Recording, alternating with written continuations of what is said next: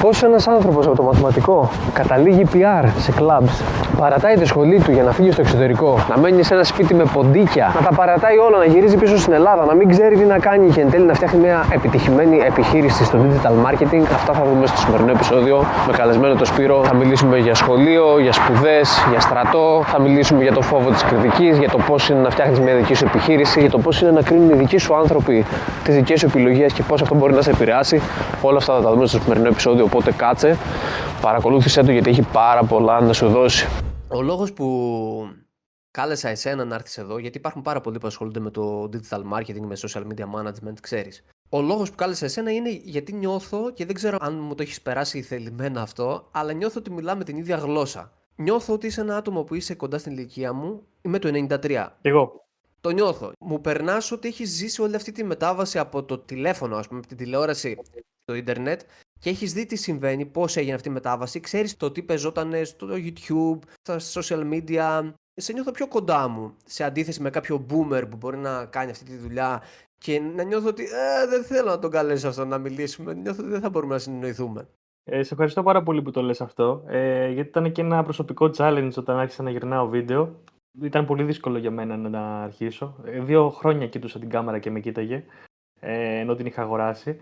Και το πρώτο ας το πούμε, feedback που μου δώσαν όλοι οι φίλοι μου είναι ότι δεν ήμουν εαυτός μου. Ότι δεν μπορώ να κάνω τον άλλο να νιώσει άνετα. Ήμουν πολύ σφιχμένος. Οπότε, αν έρχεσαι εσύ και μου λες ότι νιώθεις καλά μαζί μου, αυτό είναι ό,τι καλύτερο μου έχουν πει. Ναι, βέβαια από την άλλη, εγώ επειδή ίσως όντως είμαι κοντά σε σένα, κοντά στα, στον τρόπο που μιλάς, απλά μπορεί να τυχαίνει να ταιριάζουμε, ας πούμε, να το νιώθω εγώ. Ναι, μπορεί. Άλλοι ίσως να λένε ότι τι είναι αυτός ο νέος που μιλάει έτσι, γιατί.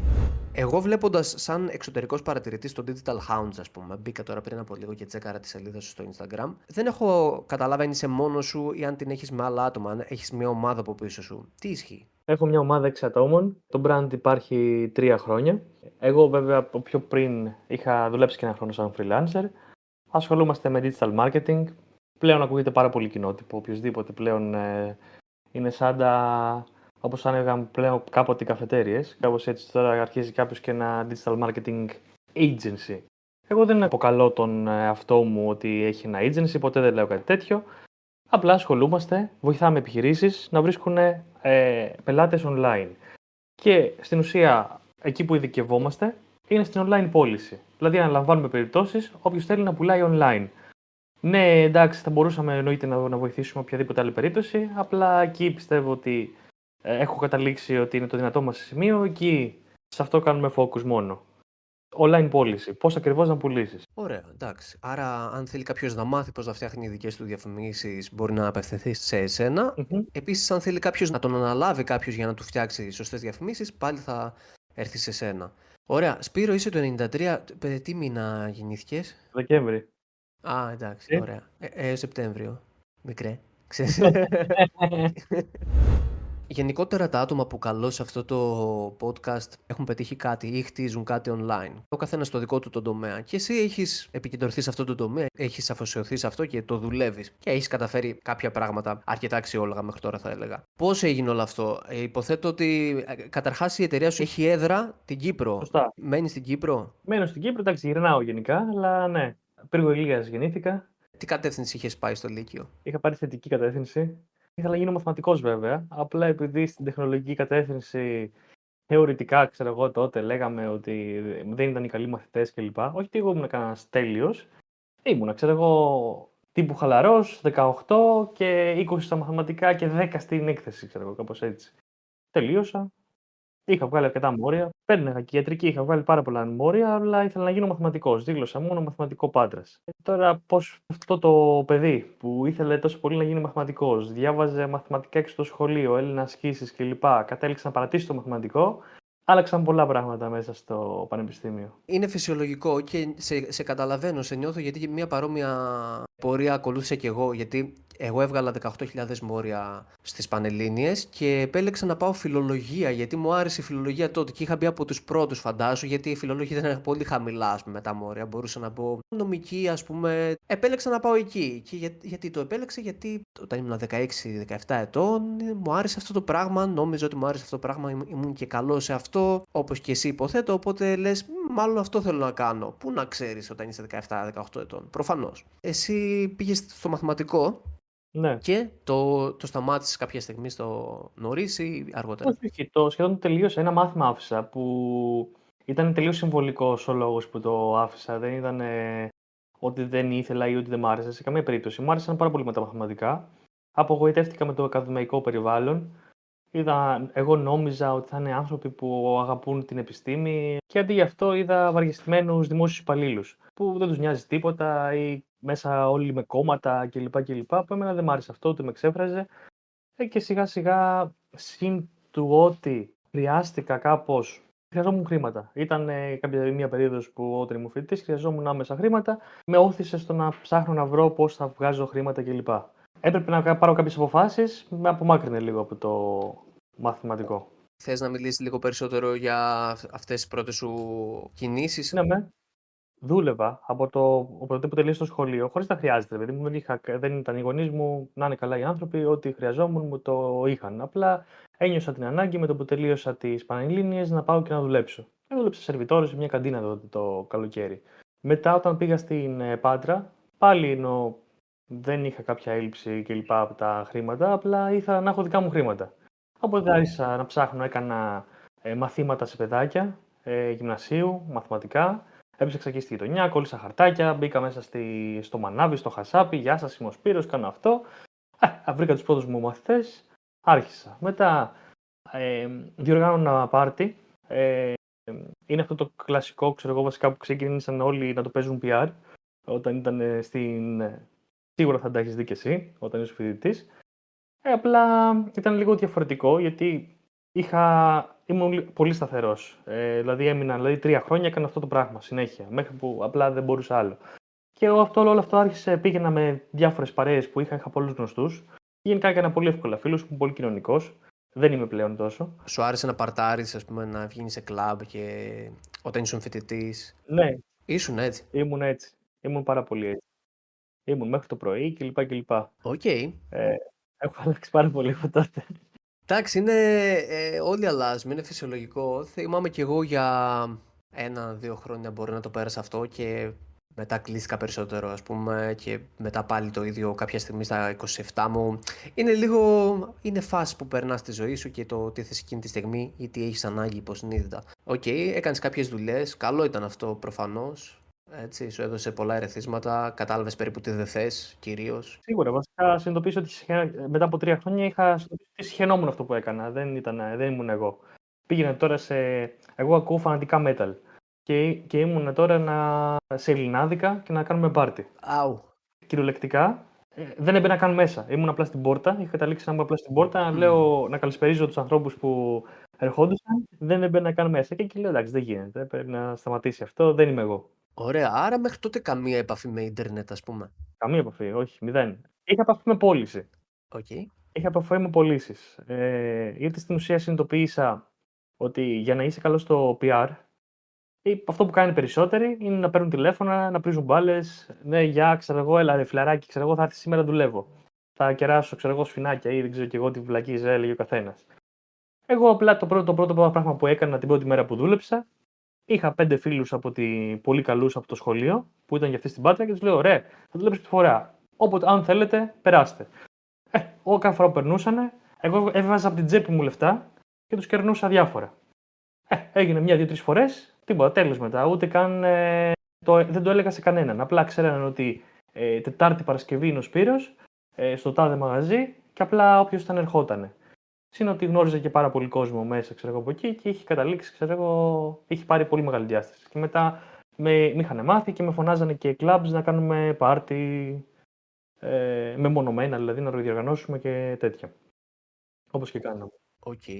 Αυτό ήταν κομμάτι της πώλησης. Επίσης, είχα και γνωστούς από παρατάξεις, χωρίς να είμαι εγώ σε κάποια παράταξη, ε, οι οποίοι με ξέραν ότι ήμουν καλός έτσι στο λέγειν, να κάνω καλή εντύπωση κλπ. κλπ. Αυτό το ξέρανε από τη, από τη δουλειά που έκανα ή και την άνεσή μου, ξέρω εγώ, να μιλάω σε κοπέλες που το άρεσε στους φίλους μου αυτό. Οπότε όταν θέλανε, είχα κάποιους φίλους που θέλανε βοήθεια με χορηγίες. Και θυμάμαι πολύ χαρακτηριστικά, ε, το φίλο μου το Φώτη με παίρνει μια μέρα τηλέφωνο, μου λέει θέλω να βρω 300 ευρώ αύριο. Εντάξει ρε, του λέω, ε, μου λέει πόσα θέλεις. Του λέω δεν θέλω, απλά ό,τι παραπάνω κλείσω θα τα κρατάω εγώ. Εντάξει, εντάξει μου λέει. Ε, αύριο είχε, σε ένα πρωινό είχα κλείσει 800 ευρώ. Ήταν ε, για τότε, ξέρω εγώ, για τη δουλειά που έκανε, ήταν τρομερό, ξέρω εγώ. Το... Μου είχε φανεί. 500 ευρώ, έτσι. Ναι, wow, ξέρω εγώ τι έκανα. Και είχα αυτές τις. Ε, τα ερεθίσματα. Είχα πιάσει κάποιες ε, δου, δου, δουλειάς πολιτής τύπου πόρτα-πόρτα κλπ. Και ήμουν καλός παιδί μου, ήξερα τι πρέπει να πω. Απλά συνειδητοποίησα κάποια στιγμή ότι δεν είχα διάθεση να πω αυτό που ήξερα ότι πρέπει να πω κάθε φορά. Και συνειδητοποίησα σιγά σιγά ότι αυτό μου αρέσει η σκέψη πίσω από την πώληση και όχι η πώληση η ίδια αυτή καθ' αυτή. Άρχισα το μοιραζόμουν αυτό με κάποιους, μου λέγανε αυτό ίσως είναι marketing. Εγώ στο, στο μυαλό μου, πάλι ξέρω εγώ με τα τότε ανώριμα έτσι, προκαταλήψεις που είχα κλπ. Έλεγα marketing δεν είναι τα παιδάκια εκεί, ξέρω εγώ, στο οικονομικό που κάτι αντιγράφουν και κάνουν και δεν ξέρουν κλπ. Και, και, και τους κορυδεύουμε ότι κάνουν μαθηματικά. Ε, και λέω, όχι ρε παιδιά, δεν είναι marketing αυτό, κάτι άλλο θα είναι. Απλά, χωρίς να ξέρω, τελείως ε, ό,τι να είναι. Μέχρι που κάποια στιγμή τέλος πάντων συνειδητοποίησα ότι είναι marketing. Και από εκεί και πέρα άρχισα να κυνηγάω κάτι workshop marketing στο τέταρτο έτος που γινόντουσαν στο, στο πανεπιστήμιο. Πήγε κάπως έτσι. Δεν μου άρεσε καθόλου. Τσακωνόμουν με τους καθηγητές που το κάνανε. Δεν είχα καλή επαφή. Απλά κάπως έτσι έγινε η στροφή. Ωραία. Άρα είσαι ουσιαστικά αυτοδίδακτος. Ναι, δεν είχα κάποιον να με κατευθύνει. Δεν το λέω για κακό, το λέω για πολύ καλό, γιατί στο 2023 είμαστε. Εννοείται ότι μπορείς να είσαι αυτοδιδακτός και είναι και ένα σημάδι έτσι, ευφυΐας αυτό, γιατί ξέρεις, πολλοί ακόμα και τώρα στο 2023 λένε «Μα πώς θα μάθω αυτό το πράγμα και πού θα βρω» Ε, το μεγαλύτερο skill που μπορείς να έχεις είναι να μπαίνεις στο Google και από το 0 με μια ερώτηση να καταλήγεις στο να αποκτάς ένα, μια δεξιότητα στο 100% γιατί ψάχνεις, διαβάζεις, διαβάζεις. Όλα είναι εκεί έξω και συνήθως είναι τζάμπα.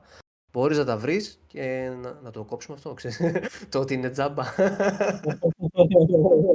Θέλω να πω ότι μπορείς να μάθεις πολλά πράγματα στο ίντερνετ τέλος πάντων. Να σου απαντήσω σε αυτό το στοιχείο που έκανες, ότι το έχω κουβεντιάσει πάρα πολλές φορές με ανθρώπους και όσο στο πιάτο και αν τα έχουμε, και είναι ακριβώς έτσι όπως τα λες, δηλαδή οτιδήποτε θέλουμε, που είναι εκεί μπροστά μας, ε, οι άνθρωποι είμαστε εργοστασιακά φτιαχμένοι τεμπέληδες. Ε, σκέψου, ρε παιδί μου, εφαρμογές τύπου eFood, ε, ε, Gold κλπ. κλπ. Γιατί έχουν πραγματικό λόγο ύπαρξης. Δεν μπορείς να πάρεις τηλέφωνο ας πούμε, και να στο φέρουν. Απλά ακόμα και αυτό πολύ απλό. Είμαστε τεμπέληδες. Το θέλουμε σερβιρισμένο έτοιμο. Mm. Το ίδιο και με την πληροφορία. Έτσι είναι. Ε, συμφωνώ, εντάξει, και εγώ πλάκα έκανα και όταν το σκέφτομαι περισσότερο, καταλήγω στο ότι τίποτα δεν είναι δεν έχει εφευρεθεί τώρα από αυτά που μπορείς να αγοράσεις online. Είναι πληροφορίες, ε, έτσι, τεχνικές, ασκήσεις, δεξιότητες, τα πάντα, ανάλογα με το τι αγοράζεις, που είναι συγκεντρωμένες, ξεσκαρταρισμένες, φιλτραρισμένες και to the point. Δηλαδή αγοράζεις κάτι, αγοράζεις ένα πακέτο που ξέρεις ότι δουλεύει και που άλλος το έχει διαλέξει για σένα, μπορεί να το έχει μεταφράσει, να, το έχει βάλει, να έχει βάλει δικές του πινελιές μέσα και ξέρεις ότι αυτό που θα πάρεις θα είναι έτοιμο, αυτά χρειάζομαι, δεν χρειάζεται να ψάξω εγώ περισσότερο. Και κάπως έτσι είναι οτιδήποτε αγοράζεις online συνήθως. Και εννοείται ότι βοηθάει πάρα πολύ και αυτό δεν σε κάνει απαταιώνα ή κλέφτη προφανώς. Έτσι. Ε, όχι, και αυτό υπάρχει πάντα. Δηλαδή, πάντα και χωρίς τους μεσάζοντες, η ζωή μας θα ήταν πολύ πιο δύσκολη. Χάρη στους μεσάζοντες, η ζωή μας γίνεται καλύτερη. Είτε είναι μεταπολιτές προϊόντων, είτε απλά παίρνουν πληροφορία και μας την ε, επικοινωνούν διαφορετικά. Ξεκίνησες μόνος σου να μαθαίνεις πάνω στο marketing. Ε, υποθέτω έκανες κάποιες δουλειές μόνος σου στην αρχή, χτυπούσες πόρτες, έλεγες Μπορώ να κάνω digital marketing, θέλετε να σας αναλάβω. Κάπως έτσι δεν πήγε, υποθέτω. Όχι ακριβώς. Στα 4,5 χρόνια έφυγα από την Πάτρα. Μπήκα στρατό δυστυχώς από το στρατό εμπειρία, δηλαδή αρνητική ως επιτοπλίστων, αχρίαστο πιστεύεις για σένα. Ε, καλά, χάσιμο χρόνου ξεκάθαρα. Ε, εάν είχα τα μυαλά που έχω τώρα, ε, δεν υπήρχε καμία περίπτωση να πάω. Ενώ ότι απλά ήταν η προπαγάνδα ξέρεις, όλων των γνωστών και δεν γίνεται να μην πας και δεν ισχύει ότι δεν μπορείς να πας. Μια χαρά μπορείς να μην πας. Ε, το πολύ πολύ να πληρώσεις κάποια χρήματα, ξέρω εγώ αυτό, αλλά μια χαρά μπορείς να μην πας. Ε, δεν κερδίσει απολύτως τίποτα. Απλά πλένεις μπάνια, γυαλίζεις παπούτσια, φωνάζεις δυνατά καλημέρα. Κάνεις ό,τι κάνει μάνο βασικά, ξέρω εγώ, και σου λένε ότι μετά από αυτό θα είσαι πιο πολύ άντρε, ό,τι και αν σημαίνει αυτό. Μπορώ να σου μιλάω πολύ για το στρατός. Ο στρατός είναι το μεγαλύτερο ταμείο ενεργείας. Όλοι οι άεργοι άνθρωποι που δεν μπορούν να, να δεν έχουν βρει τρόπο να είναι παραγωγικοί σε αυτήν την οικονομία μπαίνουν στο στρατό, ξέρω εγώ, και φιλιάνε, ε, κάθονται ξέρω εγώ, μέχρι το μεσημέρι, δύο ώρα πάνε σπίτι τους και, το, και νιώθουν ήρωες. Ναι, ναι. Εντάξει, εντάξει για, να, για να κλείσουμε με το στρατό, θα συμφωνήσω μαζί σου. Ε, απλά αναγνωρίζω ότι και σε κάποια άτομα μπορεί να έχει θετική επίδραση. Ας πούμε, ε, εμένα με επηρέασε θετικά όταν πήγα στρατό. Αν μου λέγανε τώρα πήγαινε στρατό, που πας να, να φτιάξεις κάτι, που δουλεύεις πάνω σε κάτι, που μένεις εδώ που μένεις, που έχεις το σπίτι σου όλα αυτά, θα τους έλεγα δεν υπάρχει περίπτωση. Ε, είμαι τρελός, ξέρω. θα πηγαίναμε με Ζουρλομανδία μόνος μου, ας πούμε. Για να πάρω τρελό χαρτό ή οτιδήποτε. Αλλά τότε, όταν πήγα, με βοήθησε θετικά. Όταν ένας άνθρωπος βρίσκεται σε ένα πολύ άσχημο σημείο ψυχολογικά, έχει πέσει πολύ, δεν νιώθει ότι δεν ξέρει τι να κάνει, ότι νιώθει λίγο καταθλιπτικός ή οτιδήποτε.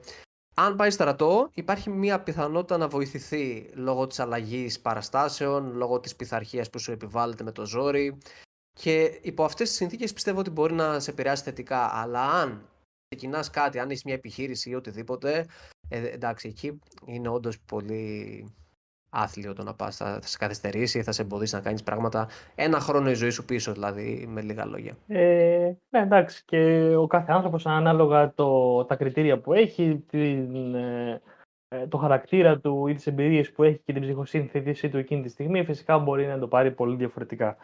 Ε, απλά μεταφέρω την δικιά μου οπτική μόνο, έτσι όπως ήταν για μένα. Ε, τε, τελείωσα, ξέρω εγώ, και μετά πήγα στο Βέλγιο για τακτική. Σε μια εταιρεία που διοργάνωνε bootcamps. Εκεί έζησα ένα χρόνο. Στην αρχή είχα πάει για τρεις μήνες. Είχα 1200 ευρώ από το πρόγραμμα, νομίζω, 1000 κάτι τέτοιο. Ήταν όλα όσα λεφτά είχα, δεν είχα άλλα χρήματα. Και φτάνανε για τους τρεις μήνες να πληρώνω το σπίτι μου. Μου είχαν μείνει, ξέρω 200-300 ευρώ πάνω. Μου λέω εντάξει, ξέρω εγώ κάπως θα βρω και κάτι άλλο, θα, θα, θα, θα αντέξω τρεις μήνες. Στην πρώτη εβδομάδα που ήμουν εκεί, με πιάνει ο ιδιοκτήτης της εταιρείας και μου λέει: Κοίταξε, Σπύρο, μου αρέσει πάρα πολύ το πόσο αποφασισμένος είσαι. Μαθαίνεις πάρα πολύ γρήγορα. Μας έχεις εντυπωσιάσει όλους μέσα σε μία, μία εβδομάδα και θέλω να σου, να σου κάνω μια πρόταση. Θα ήθελα να σου, να σου δώσω δωρεάν την, ε, να, να έχεις πρόσβαση στο bootcamp, γιατί πραγματικά πιστεύω ότι θα σε βοηθήσει και θα σου αλλάξει τη ζωή.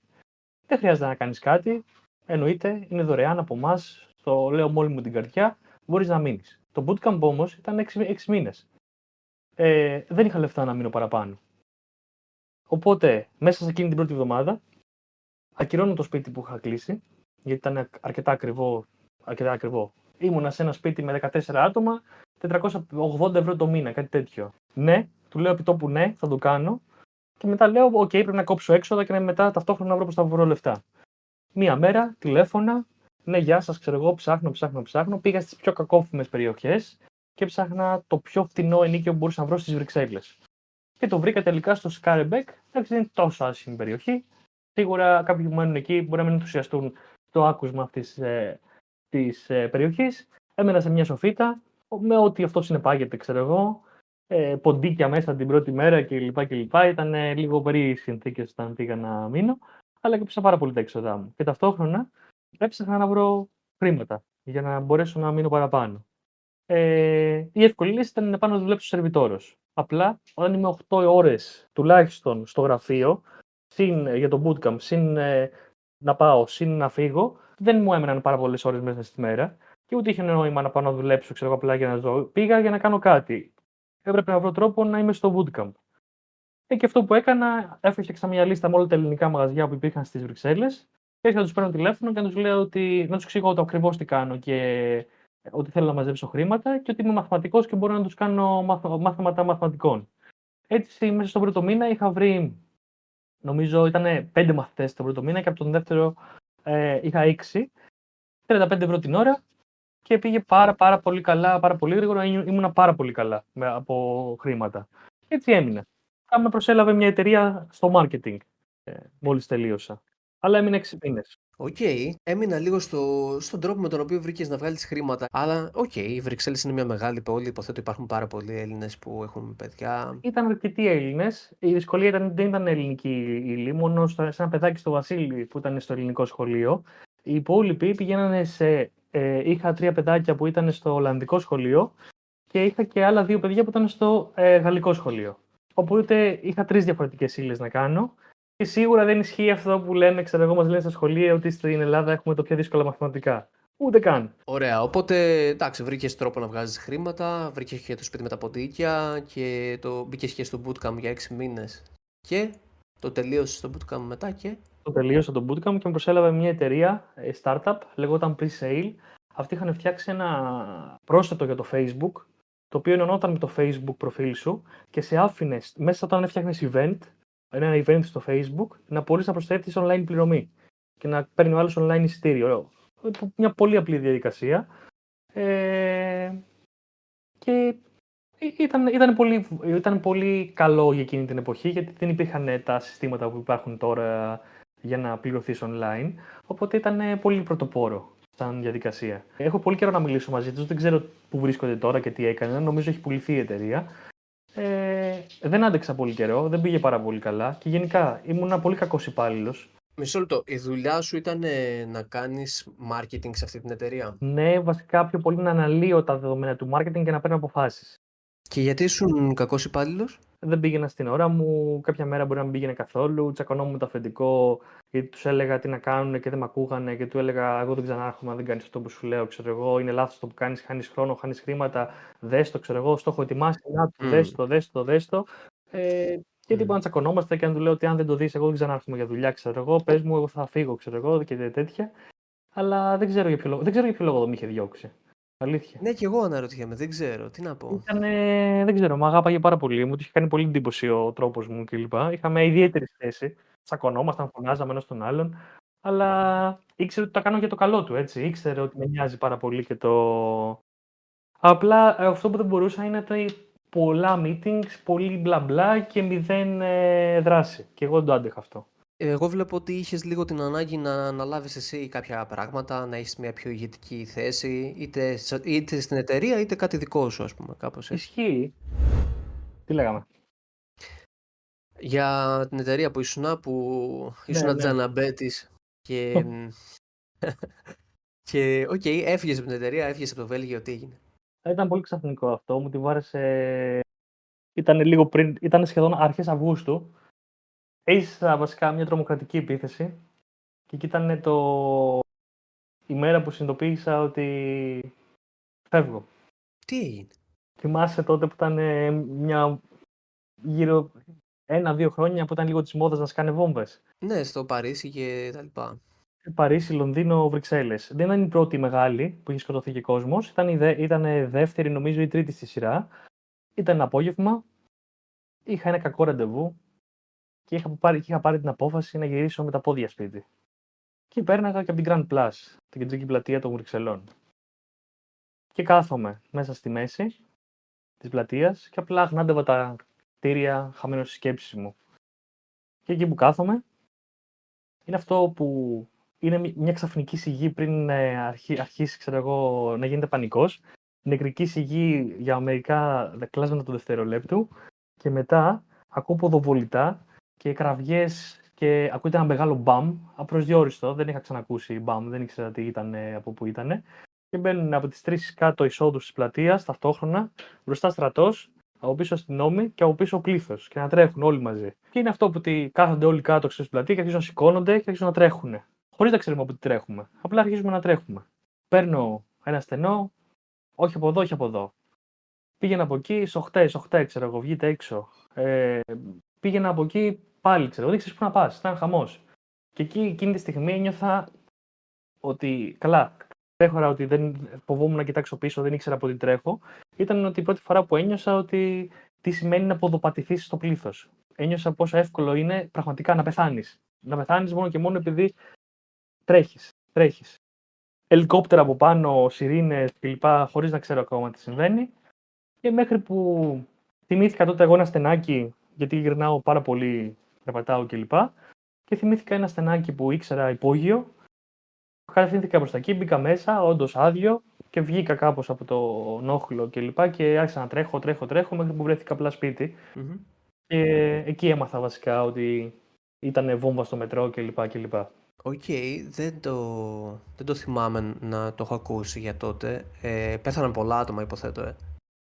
Ε, σε- στο συγκεκριμένη όχι.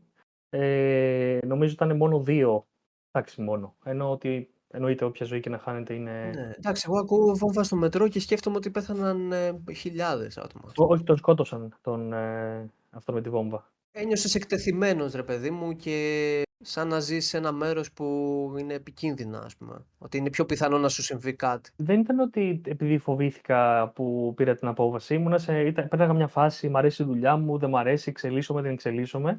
Και μετά από εκείνο το σημείο που ένιωθα, που είχα ένα πολύ έντονο απόγευμα, ε, δεν ξέρω, κάτι ξύπνησε μέσα μου και λέω ότι τι είναι η ζωή τέλος πάντων, να την, να την αξιοποιήσω όπως ε, μπορώ στα αλήθεια. Και νιώθω ότι δεν αξιοποιώ, αξιοποιώ τη ζωή μου εδώ, ούτε με το πώς περνάω, ούτε με το πώς ε, δουλεύω. Και ήταν ε, εκείνη το απόγευμα, λέω: Ωραία, είμαι σίγουρος, ναι, φεύγω. Και αύριο το πρωί παραιτήθηκα. Το επόμενο πρωί παραιτήθηκα και σε δύο μέρες είχα πάρει το αεροπλάνο. Για πίσω πύργο Ηλιάς. Πήγα πριν ηλίας και το καλοκαίρι. Ε, πέρασα 29 μέρες μέσα στο δωμάτιό μου, δεν μίλαγα σε κανέναν. Ε, διάβαζα βιβλία, έπαιρνα από το ποδήλατό μου και πήγα με το βιβλίο μου στην παραλία μόνος μου. Πέρασα ένα 29 μέρες σταμάτητα έτσι. Μέχρι που ένα πρωί είχε ανησυχήσει λίγο η μάνα μου. Μου λέει: Σπύρο, τι θα κάνεις, Θα μείνεις εδώ, τι θες να κάνεις, ξέρω εγώ, θες να βρεις κάποια δουλειά; Λέω: Μαμά, μην ανησυχείς, θα πάω Αθήνα. Πού θα πας, παιδί μου, Αθήνα, ξέρω εγώ, αφού δεν έχεις σπίτι, δεν έχεις δουλειά. Εντάξει, λέω: Θα βρω. Και την ώρα που το λέω εκείνη τη στιγμή, λέω: Μα καλά, θα πάω όντως Αθήνα. Δεν θέλω να το κάνω αυτό. Βγαίνω μετά τέσσερις ώρες μετά το δωμάτιό μου και της λέω: Μαμά, έκλεισα δουλειά το Ρήνο, φεύγω. Την άλλη, φεύγω την Δευτέρα. Και κάπως έτσι πήγα το Ρήνο Ιταλία σε μια εταιρεία. Σε αυτές τις τέσσερις ώρες που μεσολάβησαν, μπήκες σε αγγελίες και βρήκες δουλειά στο Τωρίνο. Τι έγινε; Μπήκα δουλειά, μίλησα με τον ιδιοκτήτη, του εξήγησα ακριβώς τη, ε, την ιστορία κλπ. Αυτός εντάξει, junior θέσης ήθελε, ρε παιδί μου, ξέρω εγώ, δεν ήταν κάτι τρομερό. Ε, δεν ήθελε τα τρομερά skills. Τα είχαμε το παραπάνω σίγουρα, ξέρω εγώ, παρόλο που δεν είχα πολύ εμπειρία. Ε, με συμπάθησε κιόλας, του άρεσε και η ιστορία που του είπα. Με είδε πολύ αποφασισμένο. Με συνοπτικές διαδικασίες με πέρασε, μου λέει: Δεν χρειάζεται, δεν θέλω μου λέει, να κάνεις την επόμενη συνέντευξη. Ε, ναι, από μένα μου λέει, ξέρω εγώ και τα σχετικά. Ήταν πολύ ωραίος, πολύ ωραίος τύπος. Ε, ακόμα μιλάμε. Τέλεια. Πήγε στην Ιταλία, δεν το ήξερα αυτό, ήξερα για το Βέλγιο. OK, okay, πα Ιταλία και έμεινες καιρό εκεί πέρα, όχι έτσι. Έμεινε ένα χρόνο. Έμεινε ένα χρόνο. Ε, ε, κοιτάξτε, ήταν πολύ καλύτερη η εμπειρία μου στην εταιρεία. Έκανα πολλά πράγματα. Δηλαδή, έγινα all around marketer. Έμαθα να χειρίζομαι διαφημίσεις, έμαθα να χειρίζομαι το WordPress, έμαθα να, να, χειρι... να, να φτιάχνω post, έμαθα να σκέφτομαι, έφτιαχνα ε, marketing tools, analytics ε, κλπ. Έμαθα SEO, είχαμε ασχοληθεί με τα πάντα. Και ο supervisor που είχα, ο Ιάκοπο, ε, με είδε ότι έπιανα, ήμουν γρήγορος και τα σχετικά. Μου λέει και θέλεις, μου λέει, έχω κάποιες δουλειές, μου λέει εξωτερικές. Θες να σου δίνω, ξέρω εγώ, να με βοηθάς. Του λέω εννοείται, του λέω δεν θέλω καν χρήματα, ξέρω εγώ, σε παρακαλώ, δώσ' μου την ευκαιρία. Όχι, όχι, μου λέει, ξέρω εγώ, θα σε πληρώνω κλπ. Καλά, μην φανταστείς, ξέρω εγώ, ρε παιδί μου, μου δίνει 100 ευρώ για το κάθε account. Ε, αλλά το, το είχα υπερεκτιμήσει, ρε παιδί μου, γιατί για μένα ήταν τότε πολύ υπολογίσμο και από θέμα οικονομικό, αλλά και κυρίως ήμουνα ευγνώμων που μου έδινε την, την, την ευκαιρία να κάνω κάτι τέτοιο. Ο Ιάκο που τώρα είναι πολύ μεγάλος μάρκετερ, μεγάλος ηλικία ο άνθρωπος, έχει ακριβοπληρωμένος πολύ. Έρχονταν πολύ μεγάλες εταιρείες με τεράστια budgets που διαχειριζόταν. Ήταν πάρα πολύ χαλαρός και με πιστευόταν full. Και εμένα αυτό μου έδινε πάρα πολύ μεγάλη αυτοπεποίθηση. Ε, μιλάμε τώρα για budget 20.000 ευρώ το μήνα, 30.000 ευρώ το μήνα, 50.000 ευρώ το μήνα. Και, και μου έδινε να διαχειρίζομαι εγώ τα Google Ads και τα Facebook Ads. Ε, και έτσι είχα πάρει πάρα πολύ ε, αυτοεπίθεση. Άρχισα σιγά σιγά έτσι να έχω και, δι, και δικούς μου πελάτες. Ε, και από Ελλάδα δηλαδή. Και τότε είχα υπογράψει κάποια στιγμή, ενώ ήμουν στην Ιταλία, να πάω στην Ελβετία. Είχα υπογράψει επόμενο συμβόλαιο. Junior θέση πάλι. Μου άρεσε η περίπτωση γιατί ήταν μια εταιρεία που σε κάθε χρόνο σε έστελνε σε διαφορετική χώρα. Mm-hmm. Προφανώς αισθητή αύξηση στο μισθό. Λέω: OK, θα πάω. Είχα όμως πέντε μήνες κενό. γιατί είχα κλείσει για ένα χρόνο με την εταιρεία, σαν junior, και μετά θα έπρεπε ή να αναβαθμίσω τη θέση μου ή να πάω κάπου αλλού. Ξέρω εγώ, πρέπει να μιλήσω με τον Ματέο. Μιλάω με τον Ματέο, του είχα πει, εννοείται τον ενημέρωσε ότι ξέρεις, κάνω συνεντεύξεις, θα πάω κλπ. Και, και μετά τον ενημέρωσα αμέσως όταν με πήραν να το ξέρει, να είναι ενήμερος. Ε, τον είχα ειδοποιήσει δηλαδή απευθείας, είχαμε άριστη σχέση. Και μου λέει, εντάξει, ξέρω εγώ, λυπάμαι που θα φύγεις, χαίρομαι όμως για αυτό που κάνεις, νομίζω θα σου κάνει καλό. Θέλεις, μου λέει, αυτούς του πέντε μήνες, ξέρω εγώ τι θα κάνεις. Να μείνεις εδώ στην εταιρεία, μου λέει, δεν, δεν με νοιάζει, ξέρω εγώ, να κάνεις κάποια σύμβαση. Πες μου, ξέρω εγώ, και σου κάνω και μια μικρή αύξηση, αν θέλεις να κάτσεις. Ε, Ματέο, του λέω, ξέρω εγώ, μου έχει λείψει η Ελλάδα, θα πάω, ή δεν είχα πάει καθόλου στο μεσοδιάστημα. Του λέω, θα πάω Ελλάδα το πεντάμινο. Ούτως ή άλλως είχα, είχα μαζέψει κάποια χρήματα, είχα και τους πελάτες μου και λέω, θα πάω χαλαρά, ξέρω εγώ, μετά Ελβετία. Όμως, αυτό το πεντάμινο που ήμουν στην Ελλάδα και δούλευα μόνος μου, συνειδητοποίησα ότι μου αρέσει πάρα πολύ να δουλεύω για κάτι δικό μου και αυτός ήταν και ο λόγο που δεν ήμουν ποτέ καλός υπάλληλος. Γιατί στην Ιταλία τα ίδια έκανα, απλά τα πήγαμε καλά με το Ματέο. Δεν ήταν ότι. Ε, δεν μου δίνει σημασία γιατί έβγαζε τη δουλειά. Ήμουν πολύ γρήγορος. Αλλά πήγε, έσκαγα μόλις στο γραφείο στις 11 η ώρα κλπ. κλπ. Ε, αλλά δεν μου είχε πει ποτέ τίποτα. Και εκεί συνειδητοποίησα, ρε παιδί μου, ότι θέλω να ασχοληθώ μόνο και μόνο με κάτι δικό μου. Οπότε ακύρωσα την Ελβετία και έμεινα στην Αθήνα τον επόμενο χρόνο δουλεύοντας ως freelancer στο marketing. Πώς, πώς ξεκινάς σαν freelancer στην Αθήνα; Ναι. Ε, λοιπόν, είχα πάρει αυτούς τους κάποιους πελάτες μέσω γνωστών που άκουγαν ότι είμαι στην Ιταλία και διαχειριζόμουν accounts. Με είχαν προσεγγίσει και μου λέγανε Ρε Σπύρο, έχω έναν γνωστό που έχει ένα e-shop. Θες να δια... αναλάβεις τις διαφημίσεις του; Ναι, έλεγα εγώ. Εγώ τότε είχα κληθεί, είχα στήσει έναν κύκλο γιατί αρθογραφούσα μυστικά σε μια σελίδα τέλος πάντων και κάποιοι με ξέραν ότι ήμουν εγώ ε, και είχαν αρχίσει, επειδή μου, αυτοί κάποιοι ήταν και πιο μεγάλοι άνθρωποι, είχαν επιχειρήσεις κλπ. Είχα μπει σε ένα τέτοιο κύκλο. Και αυτοί άρχισαν να με προτείνουν και να μου λένε, ξέρω εγώ, που να... ότι ξέρεις, έχω αυτόν, θα ήθελες, ξέρω εγώ, να δουλέψεις. Αυτό και μετά ήμουν πολύ δραστήριος, έβγαινα έξω, μίλαγα σε ανθρώπους, όχι για δουλειά, γενικά ήμουν δραστήριος, ξέρω εγώ, εκείνη τη, τη χρονιά στην Αθήνα. Ήταν η τελευταία χρονιά του παλιού εαυτού μου, ίσως να το θέσω έτσι, που γνώριζα πολύ κόσμο, είχα αναλάβει κάποιους πελάτες, άλλους κακούς, άλλους καλούς, πήγαινε κάπως έτσι, μέχρι που είχε πάει, στο ένα χρόνο είχε πάει πολύ καλά, ενώ είχα πρόβλημα, έπρεπε να δηλώσω τα χρήματα που έβγαζα, δεν γινόταν διαφορετικά και έψαχνα να βρω να ανοίξω εταιρεία. Οπότε, στο τέλος της χρονιάς άρχισα να ψάχνω πού θα ανοίξω την εταιρεία. Έτυχε να συνοηθώ με τον Κύπριο λογιστή πρώτα. Ήταν τελείως τυχαίο. Είχα, είχα μιλήσει με Εστονία. Δεν, δεν είναι τόσο καλή περίπτωση όσο διαφημίζεται. Είχα μιλήσει με Ρουμανία. Καλή περίπτωση. Βουλγαρία. Καλή περίπτωση. Μάλτα. Επίσης καλή περίπτωση. Αυτό και έτυχε να συνεννοηθώ πρώτα με τον ε, Κύπριο λογιστή και έτσι άνοιξα την εταιρεία στην Κύπρο. Οκ. Και η εταιρεία είχε το όνομά σου στην αρχή ή κατευθείαν βρήκες το όνομα Digital Hound; Όχι, στην αρχή το όνομα, το όνομα της εταιρείας είναι Marketernity και είχα αρχίσει να γράφω μόνο αγγλικά. Είχα μια πολύ διαφορετική ε, εικόνα για το τι θέλω να κάνω μέχρι που συνειδητοποίησα ότι δεν μπορώ να τα κάνω όλα αυτά μόνος μου γιατί ήμουν πολύ πολύ αισιόδοξος και φιλόδοξος και ναι, μπορούμε και δεν μας σταματάει τίποτα κλπ. Και συνειδητοποίησα ότι είμαι πάρα πολύ ανώριμος για να χειριστώ, διαχειριστώ κάτι τέτοιο και δεν μπορούσα αυτά που έχω στο μυαλό μου να τα, να τα υλοποιήσω και δεν, δεν γινόταν πρακτικά να γίνουν χωρίς βοήθεια. Οπότε άρχισα να μπαίνω σε μια διαδικασία ότι πρέπει να προσλάβω άτομα. Και εκεί όλα πήγαν κατά διαόλου. Λάθος επιλογές ατόμων. Ήμουν πολύ κακός στο να μεταφέρω feedback ε, ήμουν λίγο αυστηρός στην αρχή και γενικά δεν, δεν κατάφερε να διαχειριστώ άτομα για να τα, όταν τα προσλάμβανα. Ε, οπότε πέρασε ένα χρόνο που δυσκολεύτηκα πάρα πολύ με αυτό, με άφησε πάρα πολύ πίσω και μου στήχησε πολύ και ψυχολογικά όλο αυτό, δηλαδή με κατανάλωσε πολύ ενέργεια δικιά μου. Μέχρι που σιγά σιγά το έψαχνα, διάβαζα πώς να εμπνέεις ανθρώπους και όχι να τους φοβίζεις, ε, πώς να τους κάνεις να νιώθουν ωραία και να θέλουν από μόνοι τους να το κάνουν αυτό που θες και εσύ, ε, πώς να τους κάνεις να νομίζουν ότι είναι δικιά τους ιδέα, πώς να τους ανταμείβεις και να νιώθουν πολύ καλά να δουλεύουν για σένα. Και μπήκα σε μια τέτοια διαδικασία ε, που δεν την είχα καθόλου, καθόλου, καθόλου, καθόλου. Ε, και από εκεί και πέρα σιγά σιγά σιγά άρχισα να χτίζω μια ομάδα που να ε, αρχίζει να λειτουργεί όσο δυνατόν πιο ε, αυτόνομα γίνεται. Σήμερα μπορώ να πω ότι είμαι πο- επιτέλους, εγώ, είναι μια κανονική ομάδα που δουλεύει μόνη της και δεν, χωρίς να με χρειάζεται. Και είμαι σε μια φάση τώρα που προσπαθώ να καλύψω και άλλες τρεις θέσεις που έχω σκεφτεί ότι πρέπει να έχουμε και να τελειοποιηθεί η διαδικασία. Άρα αυτή τη στιγμή οι πελάτες σου είναι Έλληνες μόνο. Ε, όχι, έχω και κάποιους από το εξωτερικό, χωρίς να το κυνηγάω, γιατί γενικά είναι ελληνόφωνο το, Ναι. το προφίλ. Η παρουσία σου είναι στο Instagram και είσαι και κάπου αλλού που δεν έχω βρει, ας πούμε εγώ.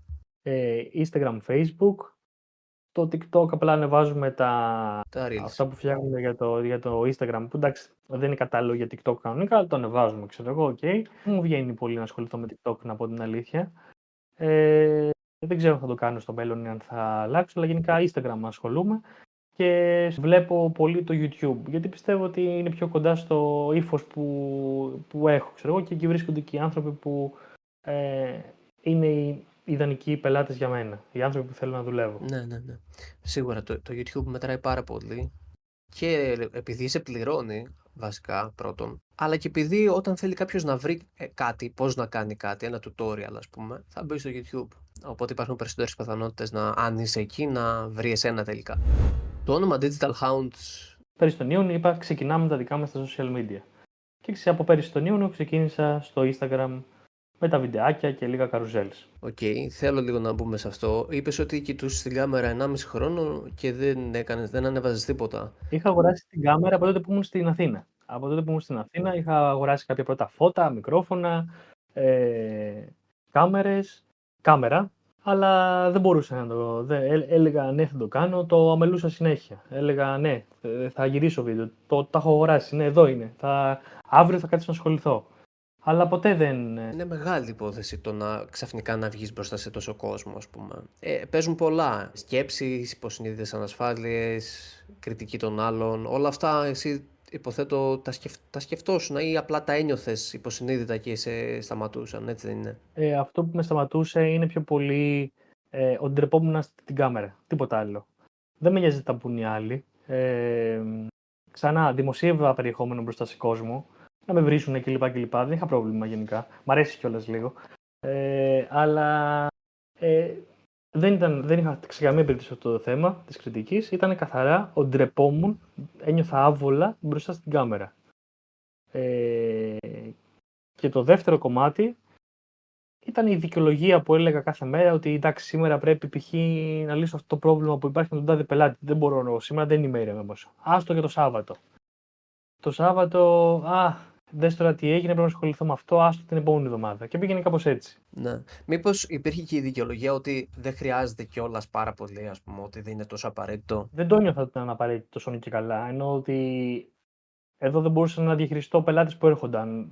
Δεν ήταν ότι θα το έκανα για να πάρω πελάτες, π.χ. αυτό με την κάμερα, όπως και τώρα δεν το κάνω για να πάρω πελάτες. Γενικά το μεγαλύτερο μου πρόβλημα είναι πώς να στείλω σωστά τι διαδικασίε, χωρίς λάθη, να εξυπηρετούνται όλοι, όλοι με τον τρόπο που εγώ θεωρώ σωστό, ακατέβατο στάνταρ και μετά ξέρω να πολλαπλασιάσουμε κόσμο. Έχω να, να, να, να τρέξω διαφήμιση για να πάρω πελάτες πάνω από δύο χρόνια.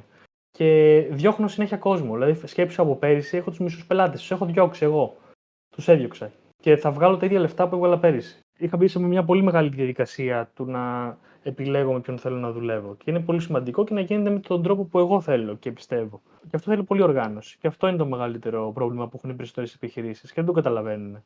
Τα μάτια μου τουλάχιστον έτσι. Δεν, είμαι, δεν το παίζω ειδικός. Από την εμπειρία μου όμως θεωρώ ότι το, η μεγαλύτερη δυναμία όλων των επιχειρήσεων είναι ότι δεν έχουν διαδικασίες. Δεν υπάρχουν διαδικασίες για να εξυπηρετήσει ένα πελάτη. Mm, απλά ξέρεις πώς το σκέφτομαι. Εσύ μπήκες στη σκέψη να, να κάνω βίντεο που να φαίνομαι ή να μην κάνω βίντεο που να φαίνομαι. Είχες ήδη χτίσει κάτι, είχες ήδη πελάτες, ήσουν ήδη εντάξει από αυτό το, ναι, ναι, σε αυτό ναι, το ναι. τομέα. Αν όμως Ναι. κάποιος τώρα που μας ακούει θέλει να χτίσει κάτι online, μια επιχείρηση, πουλάει οτιδήποτε, είτε είναι physical, το μπορείς να το αγγίξεις και να το στείλεις με τη γενική ταχυδρομική οτιδήποτε. Ε, είτε είναι κάτι digital, ας πούμε, online κάτι, σεμινάριο, οτιδήποτε. Αν δεν έχει πελάτες, αν, ε, αν δυσκολεύεται ας πούμε, να βρει ε, πελάτες ή άτομα να αγοράσουν το προϊόν του ή οτιδήποτε, εκεί ίσως είναι η διαφορά που θα παίξει τεράστιο ρόλο το να εμφανιστείς μπροστά στον κόσμο και να, έτσι, να αποκτήσεις μια σχέση μαζί τους, να κερδίσεις την εμπιστοσύνη τους. Ναι, αλλά βλέπω και το βλέπω συνέχεια αυτό που μου λες, ότι πολλοί ε, που αρχίζουν τώρα έχουν το άγχος το να βρουν πελάτες που εν μέρη προσπαθώ να καταλάβω, δεν συμφωνώ ούτε το καταλαβαίνω ούτε δείχνω κατανόηση σε αυτό, ενώ ότι είναι το πιο εύκολο κομμάτι. Και έχουν το πιο δύσκολο κομμάτι που είναι να διαχειριστούν τους πελάτες. Ε, κάποιοι μου λένε, ε, θα ήθελα 10 πελάτες. Ωραία, ρε παιδί μου, εγώ θα σου φέρω 10 πελάτες. Εσύ μπορείς να τους διαχειριστείς. Ναι, ναι, ναι, ας τους έχουμε και δεν πειράζει. Το έχω δει αυτό το πράγμα να επαναλαμβάνεται ξανά και ξανά. Ξέρεις πόσους ανθρώπους έχω κοιτάξει στα μάτια και τους λέω, θα σου, με αυτό που θα κάνουμε θα έχεις παραπάνω από 10 πελάτες. Σε 10 μέρες θα με πάρεις τηλέφωνο και θα, κλείσεις, θα κλείσουμε τις διαφημίσεις. Ναι, ναι, εντάξει, ξέρω εγώ. Στις 7 μέρες, πανικός, ξέρω εγώ. Σπύρο, έχουμε πρόβλημα. Άσε με, δεν ξέρω. Έδιωξα τον τάδε ε, ε, ε, από το προσωπικό, είναι άχρηστος, μου αντιμίλησε, μου έκανε έτσι. Δεν μπορούν οι άνθρωποι. Είμαι τελείως μόνος μου. Είμαι μόνος μου. Ε, Κανένας δεν μπορεί να με βοηθήσει, ξέρω εγώ. Και τι θα κάνω, και έχω τόσο δουλειά. Κλείσει διαφημίσεις κλπ. έχω πελαγώσει, δεν θέλω άλλους πελάτες. Τα έχω δει πάρα πολύ. Τα έχω δει πάρα πολύ Όχι για τους πολλούς πελάτες. Επειδή ακόμα και με τόσο λίγους πελάτες δεν, δεν ήταν έτοιμοι να διαχειριστούν. Εντάξει, εξαρτάται τι πουλάς τώρα. Π.χ. εγώ αυτό που πουλάω, αυτό που προσφέρω είναι ήδη φτιαγμένο, είναι digital. Δεν ναι. με, δηλαδή δεν είναι ότι θα έρθουν 100 πελάτες και θα τους πω δεν μπορώ να σας αναλάβω. Απλά θα το αγοράσουν και θα το παρακολουθήσουν και OK. Okay. Αυτό.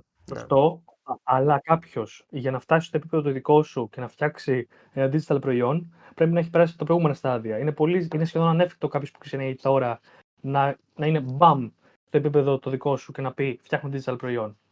Ή να μπορεί να φτιάξει το digital προϊόν έτσι όπως θα το φτιάξεις εσύ. Ναι, απλά δεν τίθεται θέμα διαχείρισης μετά. Δεν είναι θέμα διαχείρισης. Ναι, ναι. Αλλά σκέψου αν είναι έτοιμος να το φτιάξει. Ναι, τεράστια μαγιά. Γι' αυτό το, κάνω, γι αυτό το κάνεις, γι' αυτό το κάνω, αλλά ναι, προφανώς. Είναι απλά παθητικό εισόδημα από ένα σημείο και μετά. Το έχεις φτιάξει μια φορά και το πουλάς για πάντα. Μιλάμε τώρα όμως για την υπηρεσία μόνο. Πώς διαχειρίζεται την υπηρεσία. Άκου μια ιστορία. Η Apple, όταν έβαλε για πρώτη φορά την οθόνη και από εκεί που ήταν όλα τα, τα κινητά πλαστικά, ήρθε η Apple με το πεταλικό και το γυαλί μπροστά, δεν το έκανε απλά και μόνο επειδή ήθελε να φαίνεται διαφορετική παρακολουθούσα το βίντεο, θα το, αν το βρω θα το στείλω, που έλεγε ο Steve Jobs, λέει ότι αν κάποιος σπάσει το κινητό του, δεν κατηγορήσει τον εαυτό του. Θα κατηγορήσει την εταιρεία. Οπότε, για να μην κατηγορήσει την εταιρεία, εμείς πρέπει να πάμε και να φτιάξουμε το κινητό με τα πιο ανθεκτικά υλικά, ούτως ώστε ακόμα και να το, να το σπάσει, να ξέρει ότι η εταιρεία έχει κάνει το καλύτερο δυνατόν. Να μην πει τι είναι αυτό το πλαστικό ξέρω, που μου έχουν βάλει, έσπασε. Το ίδιο και όταν πουλάς μια υπηρεσία. Μπορεί να τους πουλήσεις αυτό που θέλουν, αλλά πρέπει να δεις αυτό που χρειάζονται. Γιατί ο τελευταίος που θα, θα κατηγορήσει ο πελάτης είναι αυτός του. Δεν κοιτάξει κάποιος να πει ότι Α, εγώ ξέρεις, ναι, μου έδωσε αυτά τα άτομα, αλλά εγώ δεν τα έκλεισα. Και που ούτως ή άλλως θεωρώ και λίγο δουλειά μου να είναι άτομα από τα οποία είναι πολύ σχετικά και όχι απλά να αφήσουν τα στοιχεία τους.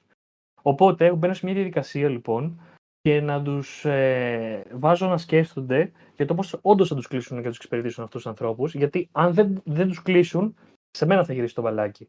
Είτε με κατηγορήσουν, είτε απλά δεν έχουν λεφτά να συνεχίσουν. Οπότε για να συνεχίσω εγώ να τους έχω πελάτες, πρέπει να με ενδιαφέρει μέχρι και το τελευταίο στάδιο. Να μπουν τα λεφτά στην τσέπη τους. Αν δεν μπουν τα λεφτά στην τσέπη τους, θα κατηγορήσουν εμένα. Και είναι πολύ εύκολο να πω: Α, δεν φταίω εγώ, δεν είναι δικιά μου ευθύνη. Που ναι, μπορεί να μην είναι. Αλλά αν θέλω να σκέφτομαι μακρυπρόθεσμα, πώς θα βγάλω όντως χρήματα, είναι με το να καταφέρω να σε κάνω εσένα να μπαίνουν περισσότερα λεφτά στην τσέπη σου. Και πρέπει να είμαι έτοιμος να κάνω ό,τι χρειαστεί για να το εξασφαλίσω αυτό. Προφανώς θα χρεώσω τα χρεώσω τα πάντα στην πορεία, αλλά θεωρώ ότι ε, αυτό είναι το να σκέφτεσαι, ξέρω εγώ, και να μακροπρόθεσμα. Ναι, ναι, ναι. Εντάξει. Με αυτόν τον τρόπο μπορείς να τους βοηθήσεις όσο περισσότερο γίνεται και να βγάλεις και από πάνω σου την ευθύνη εφόσον έχεις δώσει τον καλύτερο σου εαυτό από εκεί και πέρα ο άνθρωπος θα βρει να δώσει αλλού την ευθύνη. Θα φταίει η μάνα του ή η γυναίκα του ή τα παιδιά του. Ναι. Ε, Α μην φταίεις εσύ και φταίνε όλοι οι υπόλοιποι, ε. παιδί μου. Θα βρει αυτός δηλαδή. OK. Okay. Τέλεια. Θες να πεις κάτι άλλο για το όλο αυτό που λέγαμε μέχρι τώρα ή να πάμε σε κάτι διαφορετικό; Ε, είναι η πρώτη φορά που μπαίνω στη διαδικασία να μεταφέρω ακριβώς τα βήματα που έχω κάνει. Ε, ε, και ο λόγος είναι επειδή κάνω συμβουλευτικές ε, το τελευταίο καιρό για, το, για branding βασικά. Με μια κοπέλα με βοηθήσει πάρα πολύ πραγματικά. Και μου έχει βάλει σαν challenge τις τελευταίες δύο εβδομάδες να μην μειώνω ό,τι έχω κάνει. Ε, και στα πλαίσια αυτού ήρθε και κούμπουσε πάρα πολύ ωραία. Και να ξέρεις, αισθάνομαι πάρα πολύ άβολα. σε όλη τη διαδικασία που σου μιλάω, ε, άσχετα που Ναι. γενικά μιλάω πολύ. Ε, αυτό συμβαίνει ούτως ή άλλως, αλλά γενικά νιώθω πολύ άβολα γιατί πρώτη φορά ξέρω εγώ όντως κάθομαι και λέω με βήμα-βήμα τι έχω κάνει. Όχι, το κατανοώ. Ε, είναι λίγο δύσκολο να μιλάς για τον εαυτό σου, για όσα έχεις κάνει, για όσα έχεις περάσει, για όσα έχεις πετύχει. Είναι, δύσκολο, είναι μια δύσκολη διαδικασία, είναι μια άβολη διαδικασία. Αλλά τα λες και τα ακούς εσύ αρχικά, σε επηρεάζουν θετικά, αναγνωρίζεις κάποια πράγματα, είσαι ευγνώμων για μερικά πράγματα. Είναι σαν, σαν να ξεκαθαρίζεται λίγο μέσα στο μονοπάτι που έχεις ε, περπατήσει και ίσως τα επόμενα βήματα να είναι πιο ξεκάθαρα τώρα. Ποια πλατφόρμα πιστεύεις ότι είναι η καλύτερη αν θέλει κάποιος να ξεκινήσει να πουλάει κάτι online ή να προωθήσει την επιχείρησή του; Το πρώτο πράγμα που πρέπει να κάνει κάποιος πριν πάρει οποιαδήποτε απόφαση, που δεν το κάνει 9 σου- ε, 99% δεν θα το κάνουν, είναι κάτι θέσει να σκεφτούν ποιους θέλουν για πελάτες; Τι χαρακτηριστικά έχουν οι άνθρωποι ε, που θέλουν να συνεργαστούν; Τι αντιλαμβάνονται ως πρόβλημα; Τι θέλουν να καταφέρουν πάρα πολύ στη ζωή τους; Για ποιο λόγο σηκώνονται κάθε πρωί το κρεβάτι; Τι είναι αυτό που τους σηκώνει; Τι, τι, πώς βλέπουν τα χρήματα; Πώς βλέπουν τη ζωή; Τι τους ενδιαφέρει; Και αφού είναι ξεκάθαρο ε, το ποιοι είναι αυτοί οι άνθρωποι και τι θέλουν και αποφασίσεις ότι εγώ θέλω να απευθυνθώ σε αυτούς και επίσης αυτό που προϋποθέτει ότι συνειδητοποιείς ότι δεν γίνεται να απευθυνθείς σε, σε όλους και δεν γίνεται να απευθυνθείς σε όλους ακόμα και να θέλεις. Αν λοιπόν καθίσεις και συνειδητοποιήσεις πού βρίσκονται, ποιοι είναι αυτοί οι άνθρωποι, μετά μπορείς να σκεφτείς τι περιεχόμενο ε, μπο- με εκφράζει εμένα που έχω αυτές τις ίδιες αντιλήψεις και μοιράζομαι αυτά τα ίδια πιστεύω με αυτούς τους ανθρώπους και με ποιο τρόπο βγάζει νόημα να, να το επικοινωνήσω αυτό που νιώθω. Τι είδους περιεχόμενο θα είναι και πού θα ταιριάζει περισσότερο αυτό το περιεχόμενό μου. Και έτσι αποφασίσεις σε ποια πλατφόρμα θα είσαι. Ναι, ναι, όχι, συμφωνώ και μου θυμίζει μια, κάτι που είχα ακούσει, δεν ξέρω είναι quote ή κάποιος το είχε πει, δεν θυμάμαι. Λέει, γιατί δεν βλέπεις διαφημίσεις για supercars στην τηλεόραση; Γιατί, γιατί αυτοί που αγοράζουν, που είναι, που είναι σε θέση να αγοράσουν supercars, δεν αράζουν στον καναπέ να βλέπουν τηλεόραση. Πουλάς κάτι που είναι πιο πιθανό να αγοράσουν παιδιά, ένα προϊόν που είναι για παιδιά, για εφήβους. Πού θα το προμοτάρεις; Πού είναι οι γονείς, Στο Facebook θα απαντάω ασυναίσθητα. Αλλά και πάλι δεν είναι. Ο... Είναι πολύ γενικό αυτό. Είναι πολύ γενικό, αλλά είναι, είναι μια αρχή. Α πούμε, εμένα μου, έρχεται, εμένα μου έρχεται στο μυαλό ε, πού αράζουν τα παιδιά, αράζουν στο TikTok. Τα παιδιά θα δουν το, το προϊόν, τα παιδιά θα πρίξουν τον παπά να τους το πάρει. Ε, TikTok. Και Facebook, γιατί είναι γονείς εκεί. Σωστό. Ε, Αυτό που λες είναι λίγο πιο πρακτικό σε κάποιον που μας ακούει. Απλά, σε όποιον μας ακούσει, θα ήθελα να κάνει μια μικρή υπομονή, να σταματήσει για ένα μισό βήμα και να σκεφτεί ε, ναι, ωραίο όλο αυτό, αλλά ας σκεφτώ και λίγο παραπάνω, λίγο πιο ουσιαστικά. Γιατί σκέψου, εσύ για παράδειγμα, τα πολύ ωραία post που ανεβάζεις ή ότι είσαι πολύ καλός στο να μιλάς, η φωνή σου, ξέρω εγώ, έχεις τη φωνή, έχεις τη χρειά, έχεις τα λόγια, την έκφραση, αυτό είναι ένα δυνατό σου σημείο. Θα ήταν πάρα πολύ ωραίο π.χ. να μπεις και στο Pinterest, αλλά είναι το δυνατό σου σημείο εσένα. Δεν θα μπορούσες να το αξιοποιήσεις π.χ. μέχρι πριν λίγο καιρό που δεν υπήρχε π.χ. και το βίντεο π.χ. στο Pinterest. Λέω μια βλακεία τώρα, έτσι. Οπότε δεν έχει να κάνει μόνο με το που βρίσκεται ο πελάτης, είναι και τι δυνατότητες έχω εγώ. Εγώ που θέλω να το πουλήσω. Οπότε και, και, και να ξεκαθαρίσουμε και κάτι. Η πλατφόρμα είναι απλά ένα εργαλείο. Και με όλα τα εργαλεία μπορεί να κάνεις πάρα πολύ καλή δουλειά. Το θέμα είναι ε, ποιος σε βολεύει εσένα, με ποιο θα το κάνεις πιο γρήγορα ή, πιο, ή τι κριτήριο έχει ο καθένας. Και όλα μπορούν να χτίσουν κάτι και ακόμα δηλαδή και το λιγότερο κολο- καλό να πάρεις, έχεις πάρα πολλούς πελάτες να πάρεις εκεί μέσα. Που δεν βγάζει νόημα. Είναι σαν να έχεις, ας πούμε, μια ολόκληρη πισίνα με νερό και να σκέφτεσαι ποιο κουβαδάκι θα, θα, πά- θα πάρω ξέρω, για να γεμίσω νερό.